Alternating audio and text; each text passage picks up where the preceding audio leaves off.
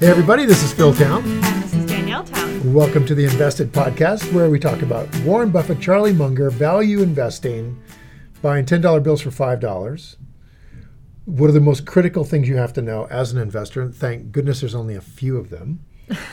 and why a little investor, contrary to all of everything the entire financial advisory services and the whole financial services system is telling you, why we think the little investor can actually have very high returns with very low risk, less risk than you're taking right now, particularly today, in your 401k and your IRA.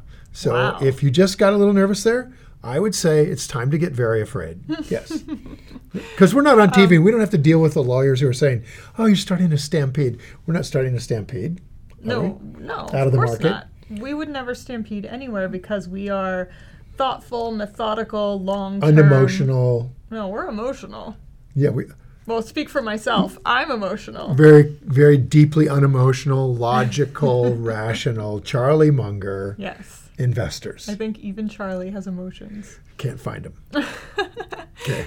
So, podcast listeners, we are live on Facebook today, and we're going to be taking some questions from people on Facebook as well. And we have the wonderful and amazing and the beautiful, and I'm only sorry that you can't see her, Amelia Wood here, uh, who's our wonderful publicist here at HarperCollins, and she's going to be reading out some questions. Okay, you want to hear a voice from way out in the dark? Say hi, Amelia. Hello, everyone. There she is. Everyone who's watching live on Facebook, type in your questions, and Danielle and Phil will answer them live. So, But let's kick off by starting to talk about the market. yeah, I It's said be afraid, right? All bloody all over the place. yep. It's been all over the place. Why are you saying be afraid? Well, because there's a, a few handful of things that have been consistently accurate over many, many years at sending me out of the market or back Oh. into the market. What is that? So the number one thing is to get a sense of the value of the market, the price that the market has against uh, the gross domestic product. In other words, the the revenue that's created by all of the stuff we do all day in business across the entire United States. That that revenue is called GDP or gross domestic product. And there's a relationship, as you would naturally expect, between the stock market value and gross domestic product, right? Because this is the revenue of all these businesses, and the biggest and best ones are typically public companies in the stock market. So if your GDP is going up, you know, your stock market's likely to go up. So there's a relationship between the two of them that has been established for a long, long time. Warren Buffett points to it as, you know, if you're going to take the extraordinary measure of trying to figure out the value of the stock market, which is really hard to do, um, whether it's overpriced or underpriced, then that GDP ratio to the value of the market is probably the single best thing you can look at. It makes sense. It does make sense. It makes very good sense. So I didn't know that's what you were going towards, but that is the Buffett indicator. A lot of people Right. call it, and we call it that in our new book, Dad, which came out yesterday. Our new book, Invested. Invested. And I just thought, like, for so many months, I've been saying on the podcast, oh, when the book comes out, we're going to talk about stuff that's in the book. Right. And this is like, it's happening right now. We and I thought right I could actually say the page. So the Buffett indicator, you guys, for all of you who got the book yesterday when it came out, is on page 95. There Which you tells, go. which tells you right there, it takes us 95 pages to even get to where we're looking at That's exactly something like the. Buffett indicator. So That's there's a lot of exactly things you might want to do first Yes. before you start looking at this part of the market. But I think that today is a really good day to be talking to you guys about the overall value of the market relative to, or the overall price of the market relative to what it typically sells for, Mm-hmm. which is what that indicator says. So let me run some numbers by you. Okay, tell me. All right. Because I know it's been way, we've talked about it before on the podcast, it's been way overpriced. the the relationship has been way skewed recently. Yeah. So let me give you a little history. All the way through the 1970s, the 1960s, the 1970s, um, the 1980s, all that whole period of time, the market price, which, which by the way, you can look it up. It's it's a market index called the Wilshire 5000 Index. Yeah, so that's like a stand-in for the whole market. It's a stand-in because it's a lot of because you can look it up. stocks. It's, it's something like I think it's not actually five thousand like because I looked it up, but it's like yeah. four thousand something. Right. And it's just an easy number you can grab to make this ratio. Right. And so that number has typically been a smaller it's been a smaller number than GDP for years and years and years and years. So let's say back way back um, after when, during the Vietnam War and so on, the market was priced at about 20% of GDP. 20%. 20% of So one Okay, yeah. the market was a dollar and GDP was $5. So the market was a dollar, and everything the U.S. was making in the borders of the U.S. was five dollars. Yep. So total revenue Okay. was five dollars. Okay, and that was really super cheap um, at the at the bottom there, and that's when Warren Buffett, of course, was buying a lot of stocks. That's when he made billions of dollars and and so on. So then, as time went along, we got into the '80s, and then the market rose and it rose and rose relative to GDP, and it got up to where it was ultimately in the 1990s, early 1990s. Mm-hmm. It got to right at about 100% of GDP. So if GDP was at that point $10, the market was $10 also. So it had come all the way up, all this way. All right. So by mid 1990s. And then it went over that.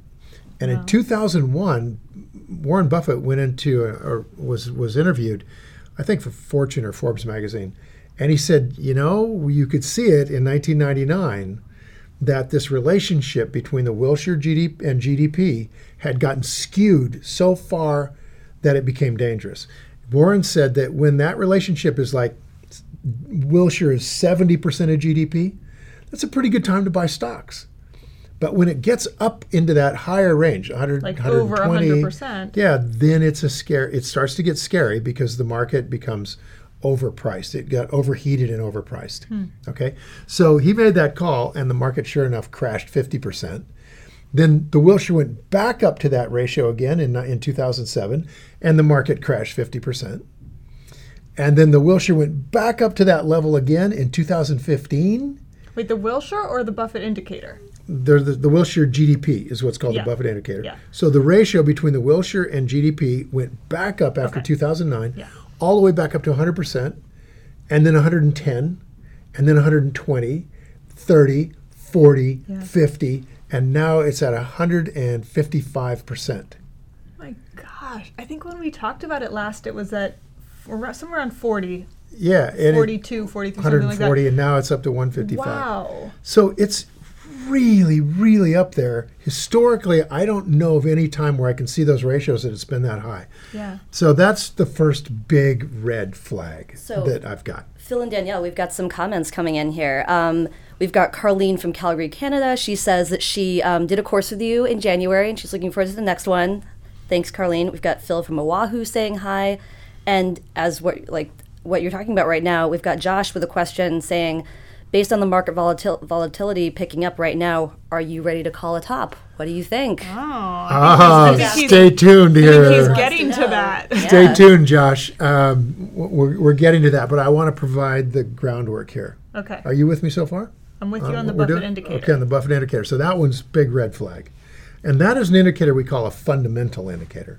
That means it's dealing with real numbers, real earnings, real sales in the GDP, uh, real relationships between price and and and sell and sales. So that's a, that that kind of a number is called a fundamental. So that's the first thing. I mean, wait, can I just say one thing on that, sure, though? sure. I mean, uh, how, what do I say about this? Like, it's so high that you, I would have said, oh, I mean, I think we did say months ago, it's insanely high. Right. Watch out And now below. it's higher. now it's higher. so, like, maybe it could just keep going higher. No, maybe about it. It certainly could keep going higher. Okay. All right, let's just hold it there then. So All right, and go and, ahead. and I'm, you taught me this word. I will stipulate that it can. yeah, I mean, of course it could. Of course, it could. And so this goes back to the understanding of markets and why it's so difficult uh, for somebody like me or somebody who's way smarter than me, like Warren Buffett, to say, "Oh, we're at a market top," right? Because Keynes, this famous economist, back in the 30s said that markets can be irrational longer than you have money if you're betting against them. so you have to keep That's that funny. in mind that that these markets, contrary to modern portfolio theory, which is what's taught in all the, all the schools, markets are extremely emotional. Hmm. Markets, are- as as Richard Thaler put it for the 2017 Nobel Prize in Economics, markets are made of humans. Humans are emotional, therefore markets are emotional. It's really straightforward, and it's amazing that the other academics didn't see this for the last 40 years, but they're seeing it now. And so the emotions of the market can make it operate with irrational pricing. And we are seeing that now with the with the Wilshire at 155% of GDP. Okay. Makes no sense. So that's data point number one. Data point number one. Which we're not going to rely on just that. Not going to rely on that. What else? but it's an indicator. Okay. Then the second thing is called the Shiller PE, and you can Google Shiller S H I L L E R PE, and it is a ratio PE ratio between the S and P 500 uh, price and the earnings of the S&P 500 total all those 500 stocks take their earnings divide it into their price and you get a number and then what where this ratio becomes really valuable is that uh, the guy that developed it is Robert Shiller at Yale, who got the Nobel Prize in 2013. So I'm I'm dropping names here because I don't want you guys thinking about this like I made this stuff up and it's real important you listen to me. I'm I'm going to lean on some big heavyweights here, on some giants. So Shiller got the Nobel Prize in 2013 for doing the work on the Shiller PE and proving, as part of that, that the markets can be irrational and and improperly priced. And so what the Shiller PE says is that if you average off the PE ratios on the S&P for 10 years, smooth them off, So the S&P 500 is an index of stocks. There's mm-hmm. 500 companies in Right. that index. compared to Wilshire 5000, Yeah. this is the 500 biggest and best. okay. Okay, so They're it's not just a random specific They're list of companies stocks. that have been chosen. It's this it's Yep. this index of 500 companies called the Standard and Poor 500. Right. And people often take it as a very good indicator of the it- market as this is the market. Yeah. Right. So there, there's two actual big uh, market indexes that are considered to be the market. If you listen to people on TV, oh, the market's going up or the market's going down.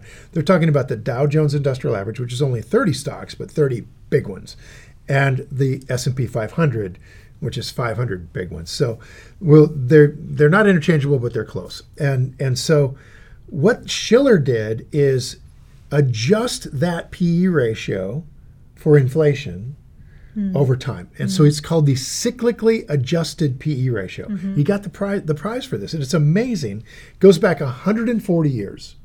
And what it shows is the average of this indicator is 16, a PE ratio of 16.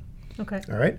And whenever we get above the mid 20s, 23, 24, we're running into the edge of what the market will do.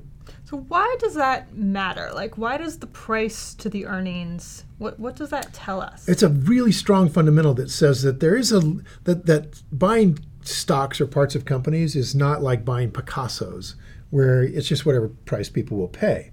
There's an actual relationship between the earnings that you're going to get in the future and the price you're willing to pay today. Because the earnings are what is coming is being created by these companies. Right. So when you buy them, that's what you're buying. That's what you're buying. Is the earnings that Is those gonna get from earnings, the cash flow? and so the question is like, what price do you pay for these Right. future earnings? For these future earnings in these big companies that don't grow, they're not like superstar growers, right? They're just going to grow steadily. Great companies, very diversified. How much would you reasonably pay? Okay. And the answer is you'd reasonably pay about 16 so times 16 those is earnings. very standard. All right, Yeah, very it. standard. But it moves around through there because of emotion, right? So Well, fear will drive it down. emotion, like reality, facts, events Oh, that oh, happen oh, in the world, oh, sure. wars, Oh, sure. depressions. And the thing is, it's just not. And again, remembering that fund managers have a very short term view of the world because of their job. They have to. They're going to get fired if they go too long of a term.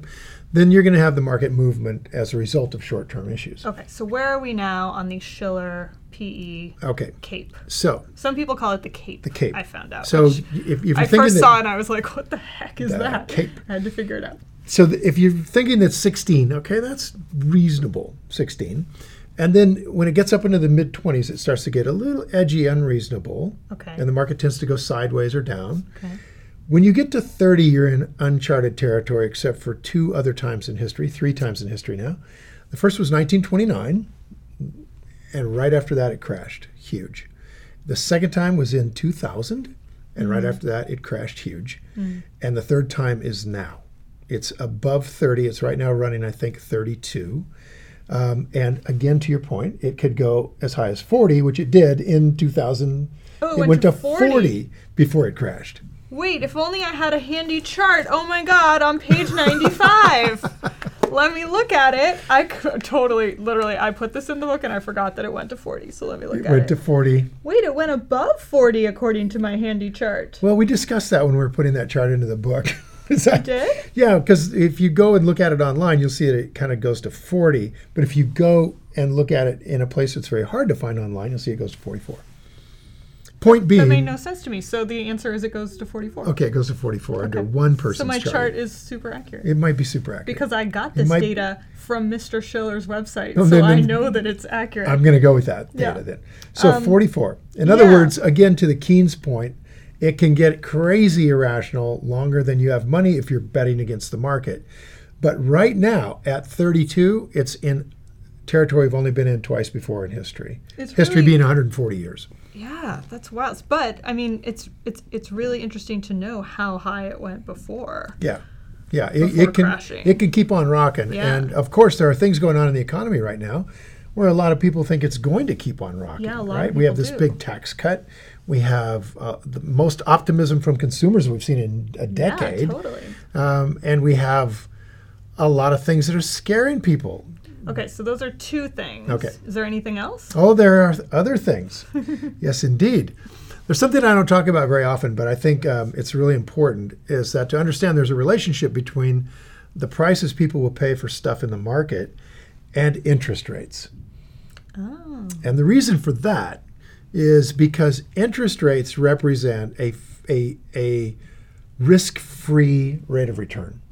They're, one in particular. Like like almost risk free, right?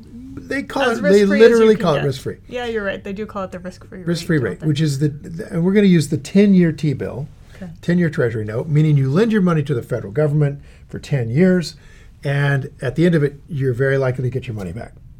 And the reason is, is because they have a what? printing press. Exactly.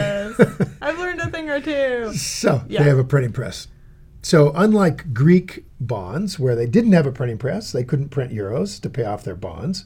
America has a printing press. Therefore, you will almost certainly get your money back. Might not worth a lot, but it's still going to come back. So the deal is with that that you've got to make more than that rate because you can go get that rate on a Got to ten make year more than that. ten year treasury bond. Right. So there's no point in risking anything Right. anywhere else unless you're going to make more money. That's kind of the point. Right? That's exactly the point. Now, here to that point is what do you get when you put your money in a 10 year T bill? And the answer is typically you're going to get 4 to 6% per year. That would be historically a reasonable number. you Let's call four it to 5. six percent on a T bill. Yeah, on a 10 year T bill. Oh, yeah, not now, Yeah, not. but historically, Oh, I see. right? see. What is going on now is that the Federal Reserve, to keep us from going into depression in 2009, artificially lowered interest rates aggressively down to zero. And as a result, the 10 year T bill was at 1.6% and hovering between 1.6 and 2.2 or 2.3. Yeah. All right. That's an extremely artificially low rate of return, risk free. But what it did is it propped up super high prices in the market because you can pay more.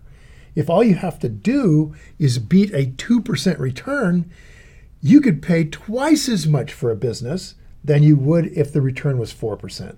And you'd still make money. And you'd still look see. good. Yeah, yeah. And so they're using that out there in Wall Street to justify the higher prices that they're paying. Hmm. Genius, right? So Danielle and Phil, we've got some questions coming in here. Um, All right. To what you, um, to your point about the ten-year T-bills. Um, so Alex asks, as someone who shies away from the stock market altogether, can you suggest a a fresh way to get involved for a newcomer, possibly a ten-year T-bill? I don't know, and b a better way to keep track of your 401k, which many people don't really watch very closely.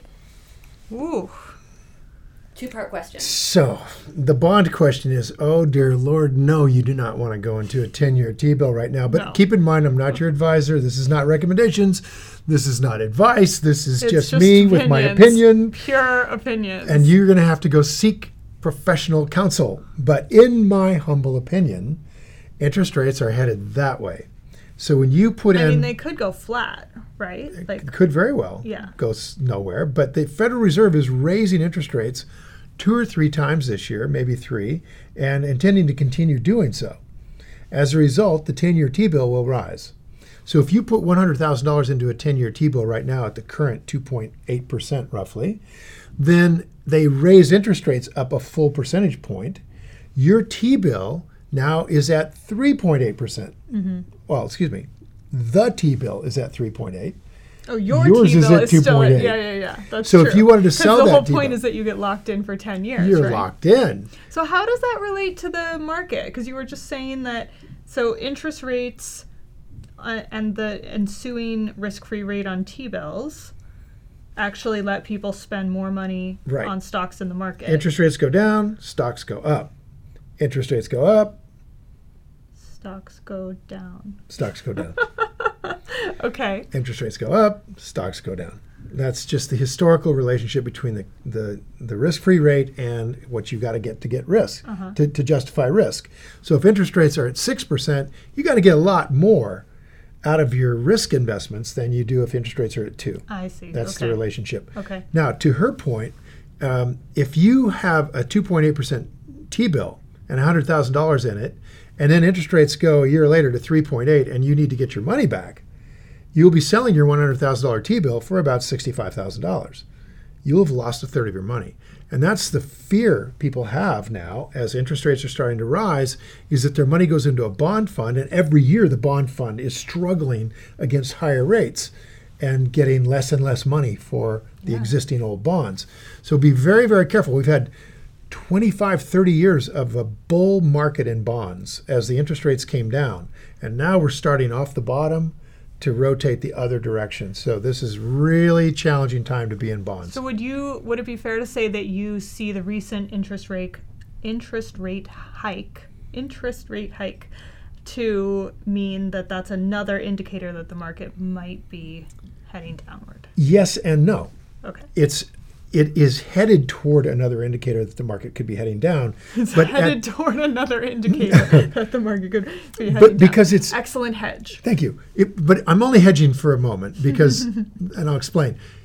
At these low, low, artificially low rates, bringing the 10 year T bill up to three, three and a half percent shouldn't have a big effect on the stock market. Some, some effect, but not a big effect. Yeah. Not a collapse effect. Yeah, I mean they don't want that to happen. No, they don't want that to happen. So they're watching it carefully. But here's the thing when it gets upwards toward four, then you start to feel it. And I mean, in other words, you're double what it used to be. Then you'll start to feel it when the market is already priced way up here. That can be the straw hmm. that breaks the back of the hmm. market. So they it's a real dangerous game they're playing to get off of zero, which they have to do right? We, we took strychnine or we took chemotherapy to, to avoid the cancer. But if we keep taking the chemotherapy, we're going to die of chemotherapy. So they got to cut down the chemotherapy. And if they don't, we're going to die of it. So they've got to. So that's they're painted into that corner. All right, now I have a question about Mm-hmm. that. Why can't we just stay at low interest rates forever? Okay, when we're at artificially low interest rates, what happens is number one, you've repriced assets to artificially high levels. Wait, what makes it artificial any differently than it than any other four percent or six? percent? Isn't it all artificial? It's all set by the Fed. Well, yes and no. The Fed has a lot of control of monetary policy, but ultimately, the market weighs in. And the market weighs in lots of different ways. So, for example, if you have very, very low interest rates, ideally people are borrowing the money. That's why they put the interest rates low, is to get people to borrow cheap money. Yeah. Right? That cheap money goes into the economy and stimulates the economy, consumption, which then gets jobs, people get hired, and then you start to get a squeeze on labor, which we're getting, and then labor rates go up, which is what we want. We want people to start getting paid. Yeah. But as they get paid, then they have more money, they buy more stuff, which raises wages and raises prices. Oh, it's the inflation. There you go. There the you go. The virtuous cycle of inflation. Yes, and we're in the virtuous part of it right up until they discover they overshot the target and they've got too much money in the market. they effectively printed 4 trillion. When that starts rolling into the market in a burst of enthusiasm, wages go up, prices go up, we have huge inflation, and all of a sudden that one and a half percent interest rate or that two percent rate, Yeah. nobody wants it. You want it to be higher. Wait, the government can't borrow any money. They won't. Nobody going to lend them the money at two percent, and the, the the the government's running this huge deficit of over a trillion dollars. They have to get the money from someplace. If they don't pay a high enough interest rate in an inflationary environment, no lending. No lending. The only way they get the money is to print it, which accelerates the inflation. And you go into a hyperinflationary spiral. And this happens in really smart countries, then, and that will crush your currency. Eventually, your currency is worth nothing. Okay, so we can't stay at low interest rates forever because inflation. Yes. The answer is always because inflation. Yes. You're not sure the answer is inflation. I'm just going to start saying that to every question. Right. Um, all right, so the, I'll accept that. And the reason that it's artificially low, because you said that a bunch of times, Mm-hmm. Why is it artificial compared to? Because money is an money is an asset, and you you have a rent on money, just like you have a rent on a house. So if I'm lending my money to someone, I'm not going to do it for free. Right. I want a return. Okay, and I need to get a good enough return to make it worth lending it to you. Uh-huh. Right, and so historically, we've learned that there's this rate of return that's considered a good return is going to run, let's say, for a 10-year T-bill and the federal government, it's going to run four to six percent in that ballpark. People are willing to lend the money at that rate of return. What they're not willing to do is in an inflationary environment lending it at two. They won't do it. So it's just simply pragmatics. What are people willing to do? And we find really fast that as inflation kicks in, they're not willing to lend the money. Now, we had the opposite of this back in 1980 when we had the desire from the Federal Reserve is to shut down this huge inflation we had. And what they did to do that is to go the opposite way.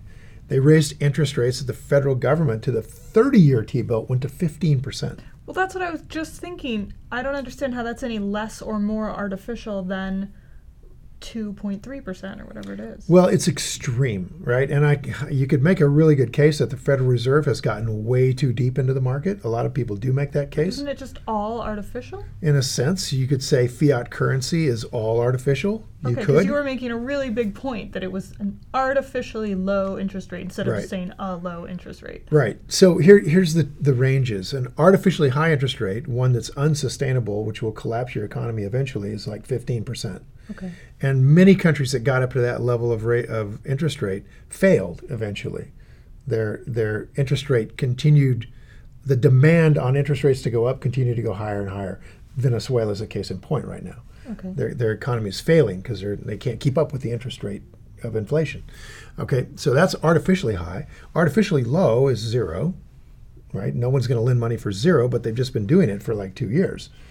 They lent money for zero. So In Germany, they were lending money at minus. You had to pay them to borrow. Yeah, I know. I heard about that. Excuse me, you had to pay them to give them your money. I didn't believe that. That's for real.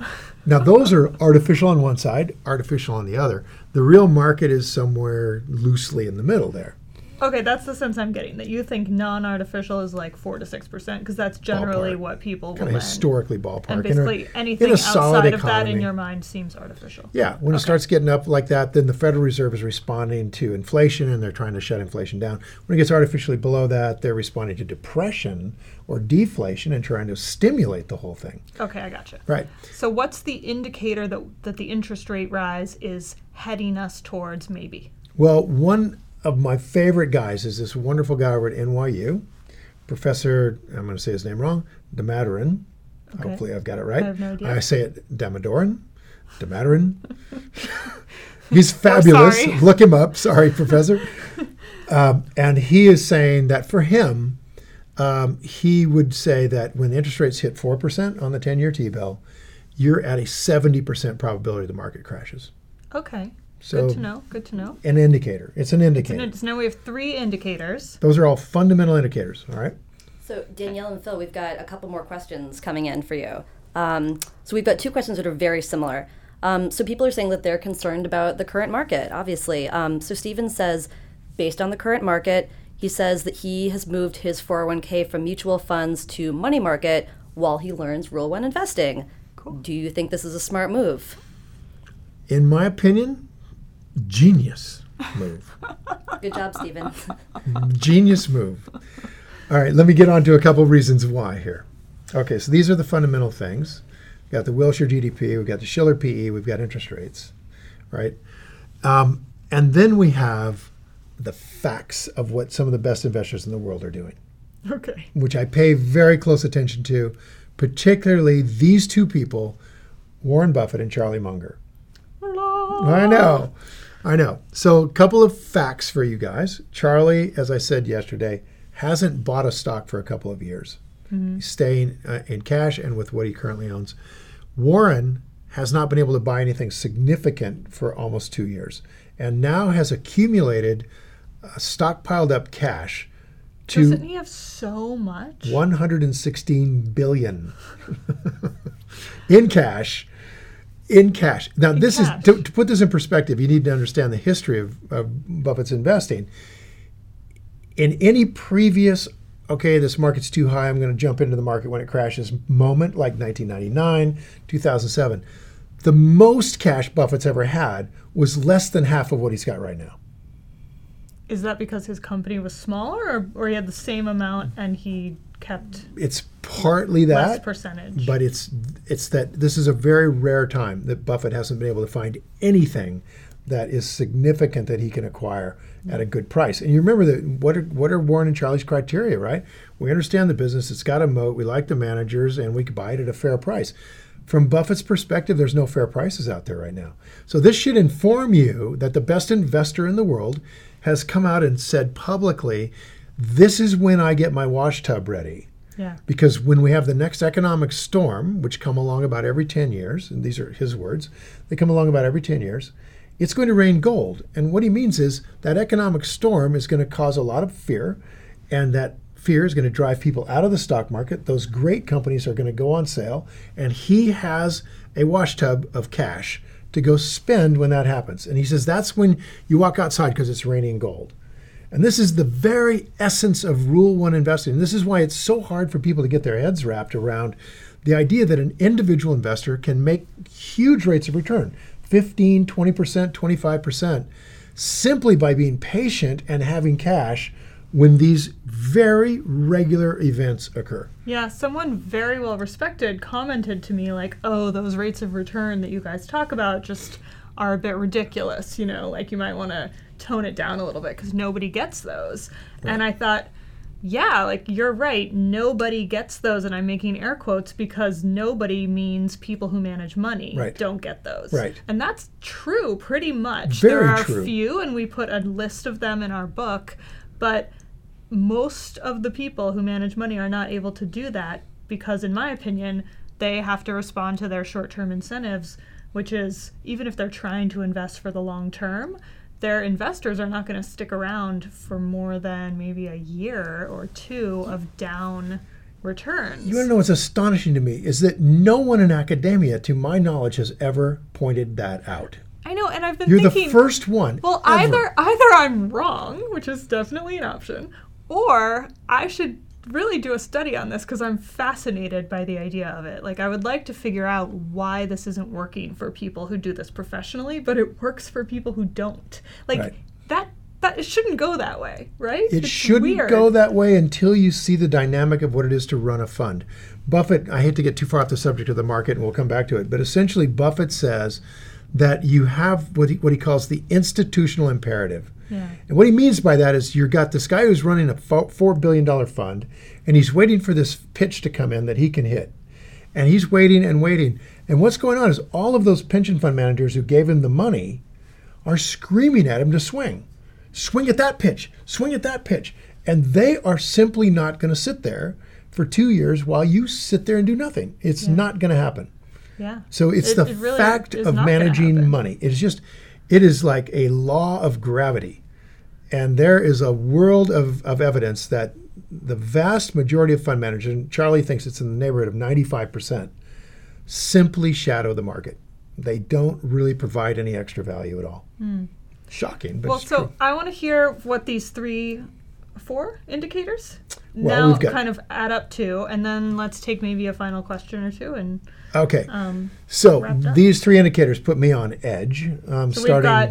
Sorry, just to go back. Buffett indicator, Mm-hmm. Shiller PE, the interest rate Interest rate indication rising. Mm-hmm. rising, and, And the Buffett and will. Munger not doing anything in the market. big deal for me that all four of those things are going along. Now, notice that the interest rate is still relatively low, so we're not where Dem- Damodaran says we would be in a panic situation. Okay. But there's something else going on that I track pretty closely that are a set of indicators that are essentially what are called technical indicators. So we've talked about fundamental things. Wait a second. You're not supposed to time the market, No, no, no, I know, I know. but there's a thing that you use to time the market. It Works really good. You're such a stinker. Yeah, I mean, I, I that's why I made the call in 2007, and it's why I made the call in 2009 to get back in. And I'm tweaking around the edges of this thing right now. I mean, it's just like So what is Right this? Some kind there. of computer? computer-driven analysis of the the essentially the flow of pricing in the markets, Okay. the flow of volume in the markets. And so All right. these are Well, for the rest of us who don't follow these things, because I do not want to be in the business of timing the market. Right? No, you shouldn't. Tell actually. me, tell me what it says. Well, what it says is we're hanging by a thread right now. To to your point, where are we right now today? I think we're within a couple days of down markets of triggering all those things to say get out. A couple of days A couple of of, down markets. days of down markets could do it right here. That's how close we are. That's how much the volatility of the recent days has impacted the technical side, which is charting stuff. It's looking at the flow of money in and out um, and the volume. And that is pushing it to this place where historically it's been pretty darn accurate. In other words, when we exit on these signals that I like, um, we find even when they're wrong, and they were wrong in like 2015, they were like, get out. Oh, really? Oh, yeah. But So they suck. well, no, because the market was getting tumbled, and then as it reformed itself, they said get back in, Oh. and there was very little gap between the exit and the entrance, so it wasn't a damaging situation, right? Mostly, um, the signals trigger every four or five years. If you want to know how slowly they trigger, so first you stack on the fundamental issues which we have, then you have Buffett in cash which we have, and those alone would be justification to just go to cash all by themselves. But then you have this problem of the market could be irrational for the next three years. Yeah. So if you're riding the market or riding good stocks, like let's say an Apple or something like that, you don't want to pull the trigger too soon. So it's nice to have a technical signal set that'll say, yes, everything says get out, and now the big guys are exiting the market. Exit with them. So that's the final trigger, and it hasn't triggered yet. I'll tell you right now, it hasn't triggered yet. I thought it was going to go, and then we went up in the market. Then I thought it was going to go, and then we went up in the market. But it is hanging by a thread. So, you know, it, when it goes, I'm I'm to wrap up a few things, but I'm mostly already, just so you'll know, I'm mostly already pretty much oriented toward cash on everything that I'm profitable on. That money's already coming out. Um, the stuff that I'm leaving in there, the companies I continue to own, I think are massively on sale as in depression era pricing right now. And I'm happy to continue to own them and buy more when they go down 50%. percent That's where I'm at. And that's, I think, scary. The, the market is in this place. Now, you can hold me to it, but I want you to remember that I understand the market could continue to rock and roll for, you know, two or three years. It absolutely could. Now, in addition, Ray Dalio just came out a couple weeks ago, who is, runs the biggest hedge fund in the world. He's the single best macro investor in the world, meaning using currencies, all the things going on in every country in the world as an hmm. indicator of where things are going. And Dalio just came out and said we're going to 70% chance we're going to have a huge recession in the next two years, and the market will precede Well, that. It'll mean, it'll go down first. That's essentially what you just said, you know, two Yep. to three years. Yep. But I'm like, my, I'm just, I can't believe you use technical indicators. I've kept secrets never, from you. and you've never said anything about it. First time, uh, right here. You guys who know about this stuff, send in your questions about technical. What, what do I even I ask? won't answer them. You can send them in, but I won't answer them. Okay, fine. Don't send them in. questions at investedpodcast.com. Yeah. Jeez Louise. Way Yeah. to pull that one out of your back pocket. Well, the thing is, you have to you have to put it in context, and when you're dealing with something that's as irrational as the market in this particular situation, you've got to have something that helps keep your emotions under control, and that's what technical signals do. They're really great for that. oh. All right, I'll tell you about those later. Yeah, we're gonna have to Off talk the about air. this. Off the air. We're gonna have to talk about this. Obviously, we hold Um, these a little bit tight to our chest.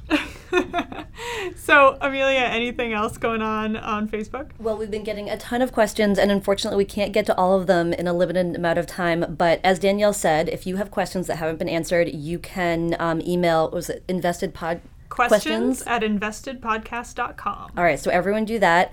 And I just wanted to wrap things up. Um, we've been getting a lot of questions about um, where people can see you live.